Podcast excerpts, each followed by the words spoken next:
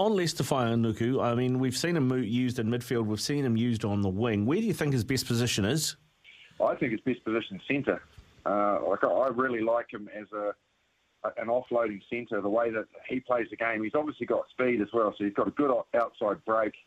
Um, but he's also got the ability to stand in the tackle. And when you've got a player that can stand in the tackle like that, wingers can run off him, uh, fullbacks can run off him, and also when he when he's running uh, in that regard, that two defenders looking to get through, a la Sonny Bill Williams style, um, it commands the attention of defenders. You know, one defender can't shut that type of quality down, so uh, that shortens the line. Um, you know, what he's relying on, I guess, uh, on the wing is, is getting some space provided by others, whereas I think he's a, he's, he's a provider of space for others. So, yeah, look, it's a pretty hard back line. You're pretty, you're feeling very happy, I think, when you hear your name read out and, and what jersey it's going to be, and probably you're feeling quite relieved, you know, when you when you look at the players that they've got in the wings, you know, George Bridge coming off the bench at All Black. Uh, you've got Jack Goodhue um, to come back, I think, in a couple of weeks, uh, finding space for the other ones as well. Um, I think he's just probably having to play